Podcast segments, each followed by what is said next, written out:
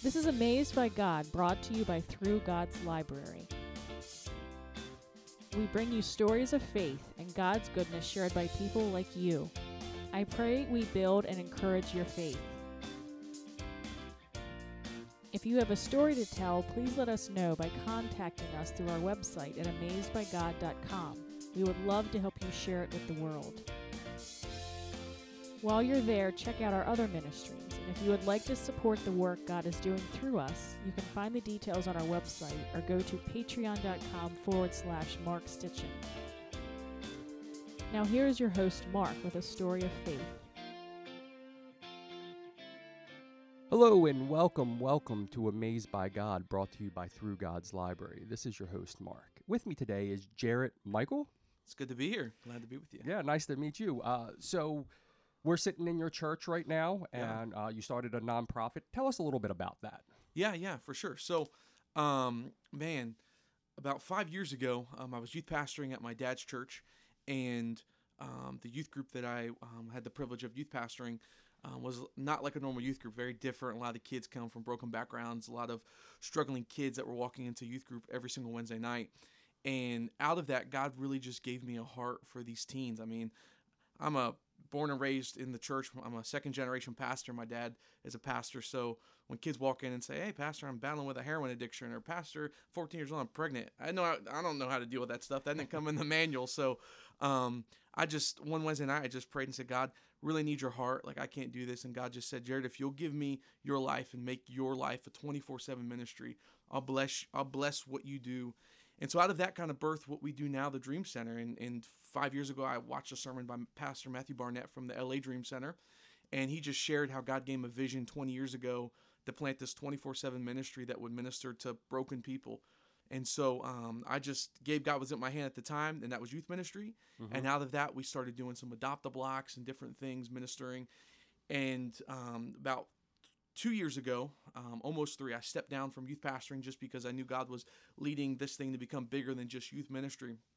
And here we are today, um, five years later from kind of the initial birth of it, and seeing what God's doing today. And about eight months ago, we um, we planted a church, um, which is now City Beat Church. We merged together with the old Westside Community Church, and we kind of rebirthed it. And so now we're a Dream Center nonprofit and a church, and God's just up to something. Yeah, we're, we're here in Baltimore, just so Yep. you know. What's the websites, just if people want to check it out? Yeah, they go to citybeat.org, so it's city and then B-E-A-T.org.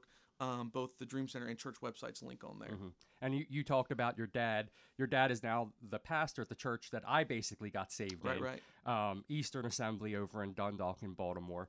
Uh, your dad's been there for Wow, I want to say over 17 years, if that I- sounds right. Yeah. It sound it, it's it doesn't sound like that long ago. right. Uh, so uh, I had left, you know, and had had gone to college and uh, started uh, pastoring. I was at Carney and, and, Yeah. and down at Abundant Life, and he came on. and He he's done a lot of good work there. We knew each other through through some of that. Um, you know, Eastern has always been, you know, a a you know a home space for me. It was it was that first it was that first you know place where I learned how to to grow. So.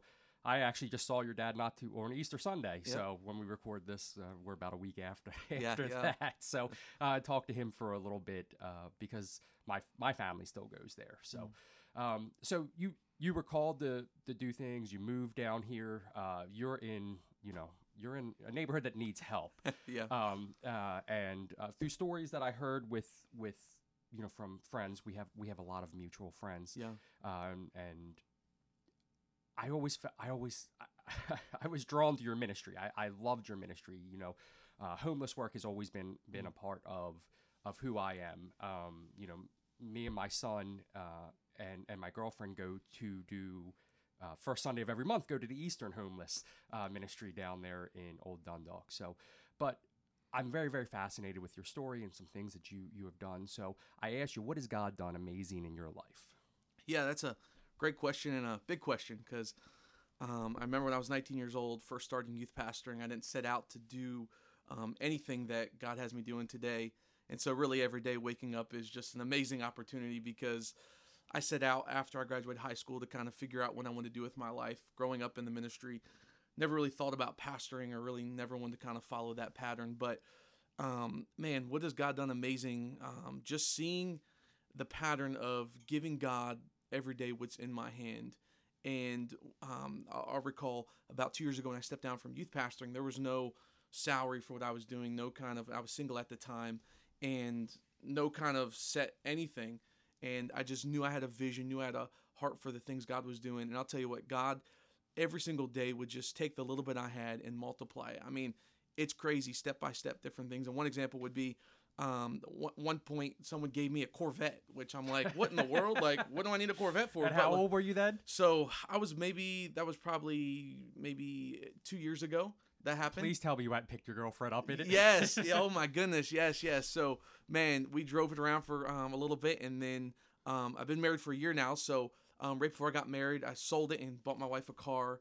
Um, and but the responsible thing. Right, the yeah, yeah. responsible thing to do. We, we drove it around for a couple months, had fun, but it's just stuff like that. Like when you give God the what's in whatever it is He's given you, and you give it back to Him, He supplies everything. And it's and I'm just amazed because it's random stuff that God will just throw in my corner. I'm like, what in the world? What is this? But it's God just saying, you're stepping out in faith, doing what I've called you to do. So I'm going to meet your needs and go above and beyond. Like the verse says, um, He'll do immeasurably more than we can ever ask, think, or imagine.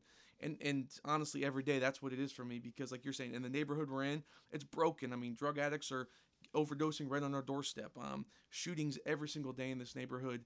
But seeing God work through that brokenness, seeing people's lives restored, never gets old, and that's an amazing testimony because I never was a drug addict, drug addict, never drank in my life, but being able to see God use someone like me to minister to Mhm. broken people because I was broken at one point, maybe a different type of brokenness than the people we minister to, but still brokenness is brokenness, and seeing God use that has just been an amazing thing. Yeah.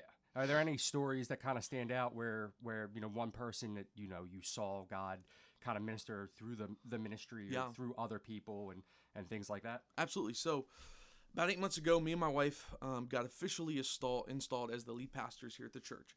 And that day, um, a young lady was at the doorstep. Um, she was very, very high, about 60 pounds, and was laying on the doorstep. And my wife just has a heart for young ladies, and and um, her name was Jessica. So um, we brought her in that day. Um, my wife sat next to her. Um, I preached, and, and Jessica fell asleep on my wife's lap. And after the service, my wife's like, "We have to do something. We we, we can't just leave Jessica how she is." And I mean, the way my life's been from youth ministry when when, when the, the Eastern gave me a house to live in, I moved young guys into this house just to help them because they were homeless. Basically, my life has just been however we can, whatever's in our hand, however we can use it to glorify God.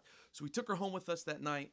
We we two day detoxed her. We got her into a rehab. We ended up losing contact with her because her situation was so so bad.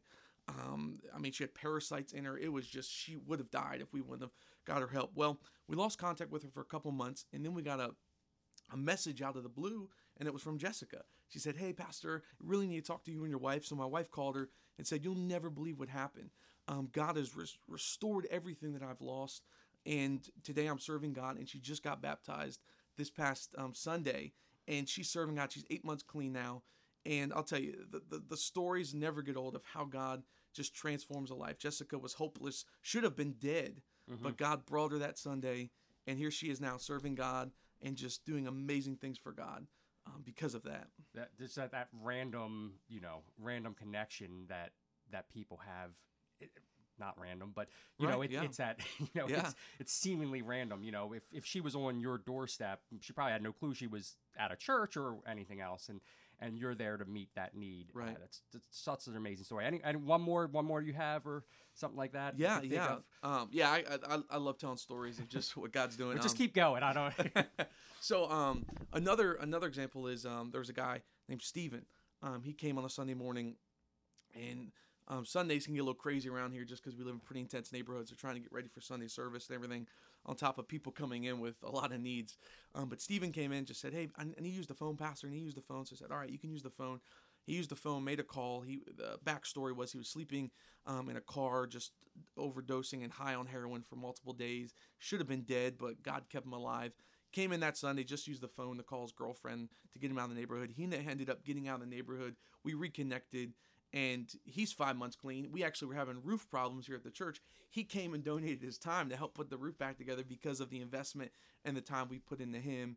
and and he has his family back now, and also they just had a little baby girl, and so it's just crazy how God will mend broken relationships, and we I could go on and on. I don't want to spend the whole time with that, but yeah, it's just young girls like Jessica, guys like Steven walk through our door every single day. And one of my mottos have been for years, I heard a pastor say, to see a need and to meet it, to find a hurt and heal it. Mhm. And that's kind of been my motto of, of Repeat that again for for, yeah, for yeah, us. yeah. So it's to, to, to find a hurt and, and, and heal it. So if there's a if there's a hurt out there, we, we need to be able to heal it. Or sorry, to find a hurt and, and, and meet or to find a need and meet it. To find a hurt and heal it has kind of been our um, motto the past couple years because it's every situation so different. Everybody comes in with a different story, different type of brokenness. Mhm. But I realize I don't have the strength in myself to meet the need. I know God can.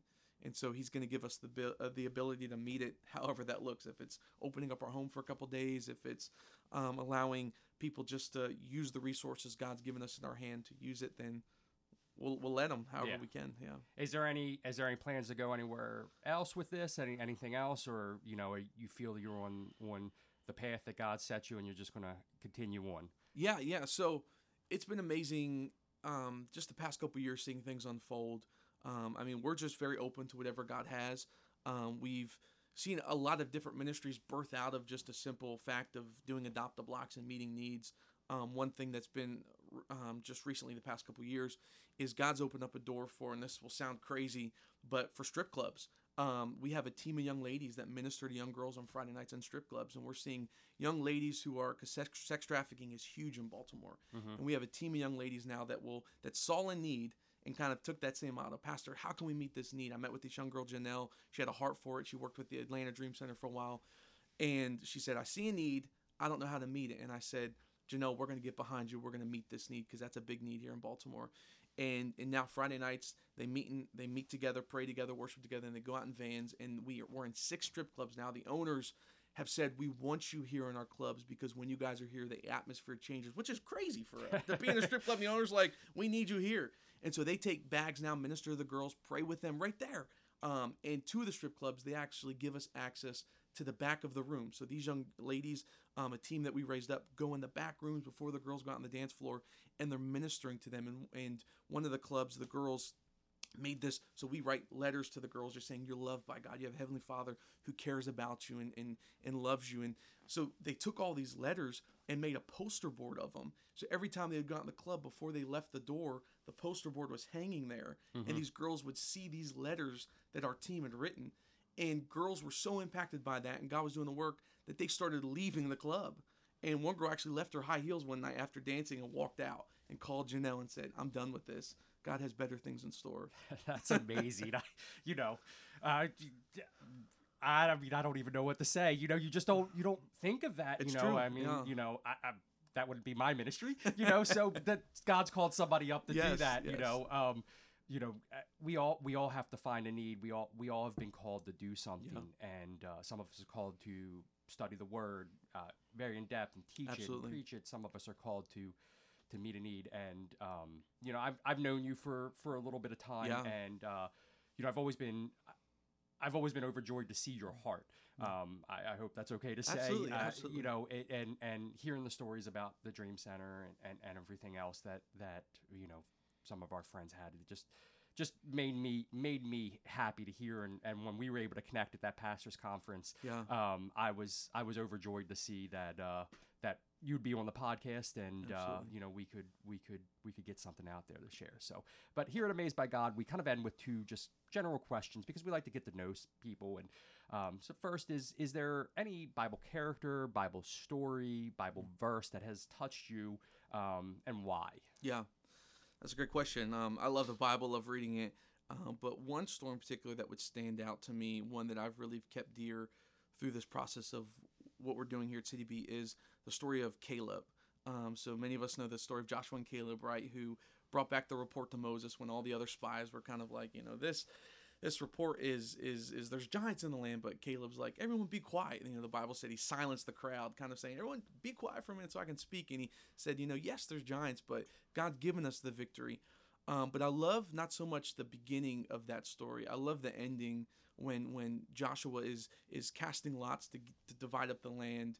Caleb was was 85 years old at that point, And while while Joshua was trying to divide the land, Caleb's like, "Hold up a second. You're not gonna cast a lot to tell me what land I get. I want the hill country because that's the land God promised to me."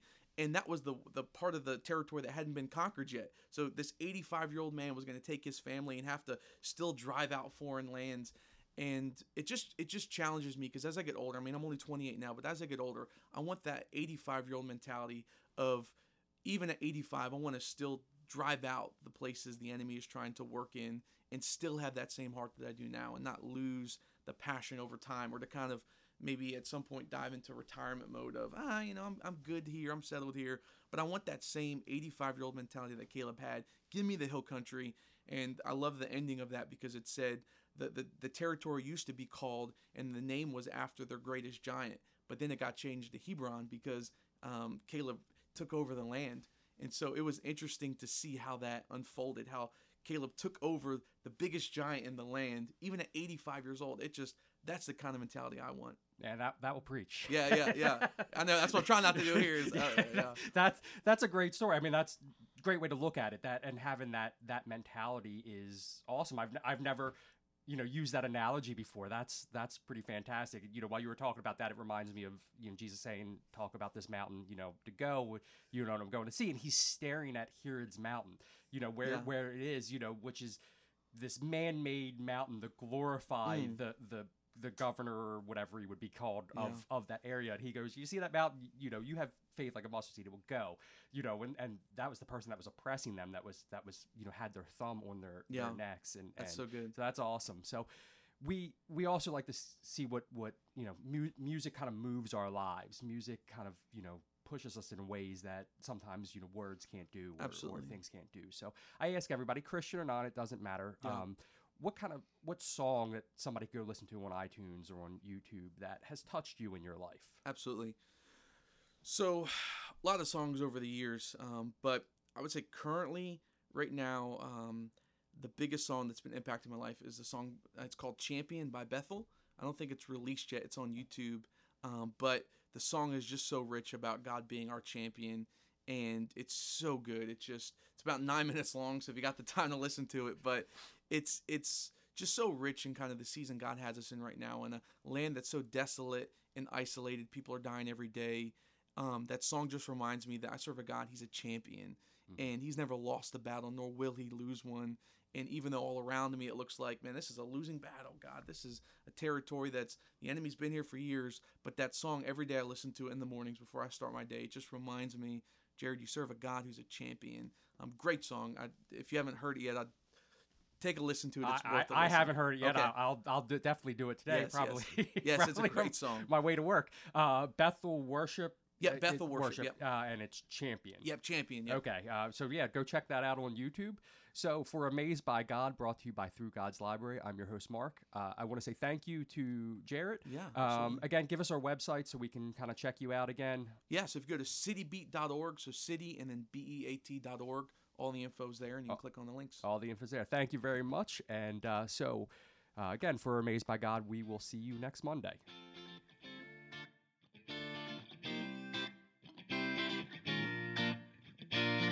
If you enjoyed this podcast, please leave us a five star rating and don't forget to subscribe. Thank you for listening.